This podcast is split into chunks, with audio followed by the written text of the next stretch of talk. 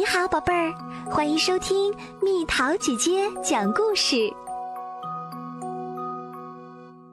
如果我是巨人，今天晚上爸爸妈妈要带着艾斯去看电影。艾斯兴奋极了，电影开始了，可是有三个人正好挡在他们的前面，完全挡住了艾斯的视线。于是，他不得不站到椅子上。可是，这又让艾斯身后的人不高兴了。艾斯极其烦恼，他多么希望现在的自己是个巨人啊！看，如果，如果我是一个巨人，那会怎么样？艾斯变成了巨人，因此他的床也不得不变长了。为了放下这张特殊的床，他的父母不得不将一节火车车厢改造成他们的房子。艾斯最喜欢的事情，就是和他的小猫布冯一起。艾斯会非常温柔地抚摸着布冯的毛，而布冯会舒服地眯着眼睛。每天早上。艾斯的妈妈都要为他准备一顿丰盛的早餐：三袋麦片，两个涂满巧克力的长面包，还有一大罐橙汁。因为艾斯现在的饭量非常大。吃过早饭，艾斯就独自一人去上学啦。现在妈妈不用再亲自送他去学校了，因为远远的。就能看到他那头卷卷的红棕色头发。嘘，其实艾斯心里藏着一个秘密，那就是他每天都带着布冯去上学。他把它藏在口袋里，一路爱抚着他那可爱的小猫咪。艾斯来到教室里，像往常一样坐在了第一排。因为他特别喜欢他的班主任，但是他的同学们可不高兴了，纷纷开始大声抗议：“老师，我们都看不见了！艾斯把黑板都挡住啦！艾斯，快走开！你真讨厌！你是不是忘记你是巨人啦？”于是老师说：“艾斯，同学们说的对。”你还是坐到后边去吧，你一样能听见。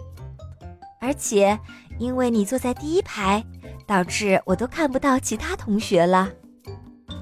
艾斯不情愿地收拾起了自己的东西，现在他只能自己单独坐一桌，因为他占的空间实在太大了。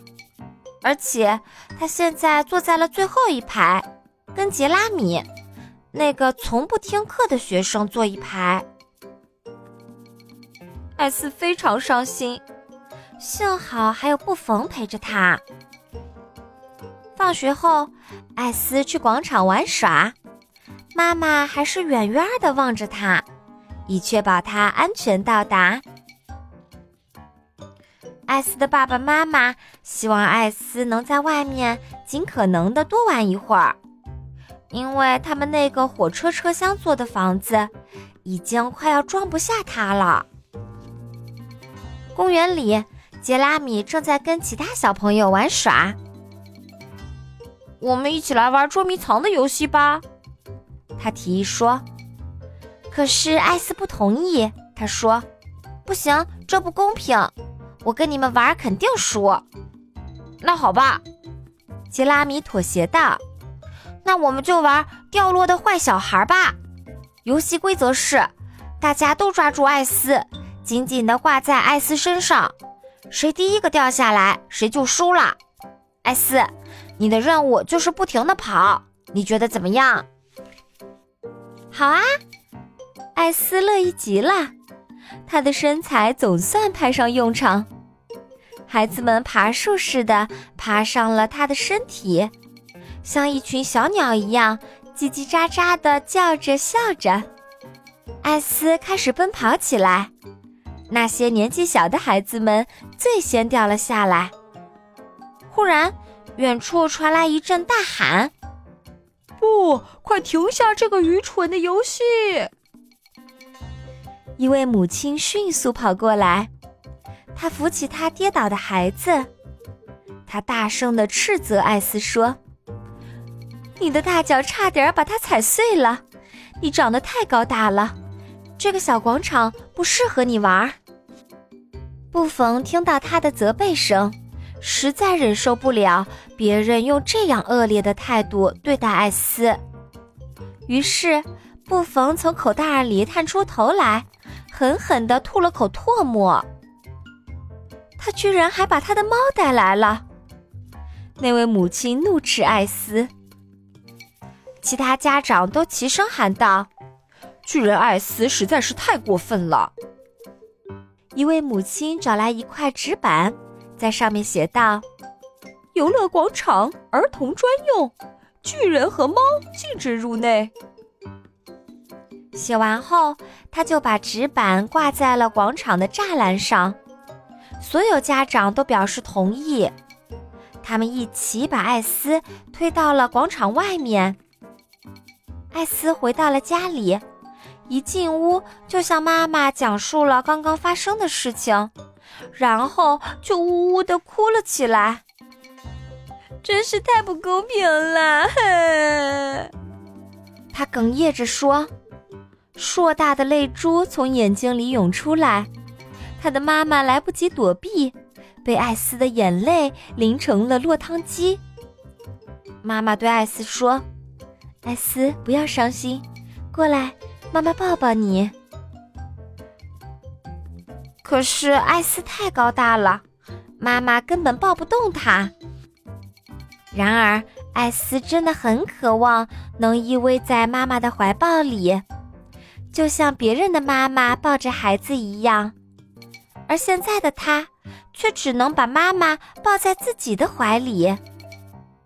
爸爸回来后，看到艾斯这样抱着妈妈，也缩成一团，躺进了女儿的怀抱里。妈妈告诉爸爸说：“艾斯今天过得很糟糕。”爸爸妈妈齐声安慰女儿说。我的小公主，别再想那些了，否则你又要难过的哭了。你看，刚刚我们差点都被你的眼泪淹死了。还是跟我们讲讲让你开心的事儿吧。你是什么时候从树上救下那只被困住的小猫的呢？艾斯露出了笑容，开始讲述那段经历。不一会儿。艾斯就听见了一阵鼾声，怎么总是这样？每当他要爸爸妈妈抱抱的时候，爸爸妈妈总是会在他的怀里睡着。艾斯受够了，再也受不了了。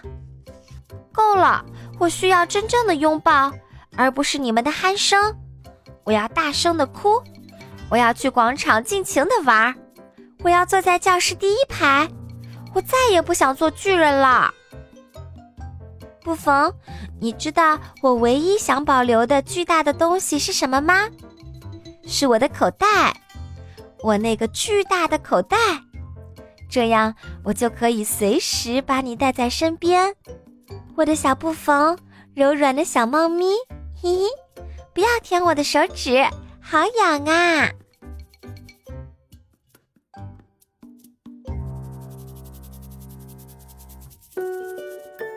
好了，宝贝儿，今天的故事就讲到这里。如果想和蜜桃姐姐聊天，可以在微信公众号搜索“蜜桃姐姐”，关注我，在每天的故事评论区留下你想说的话哦。晚安。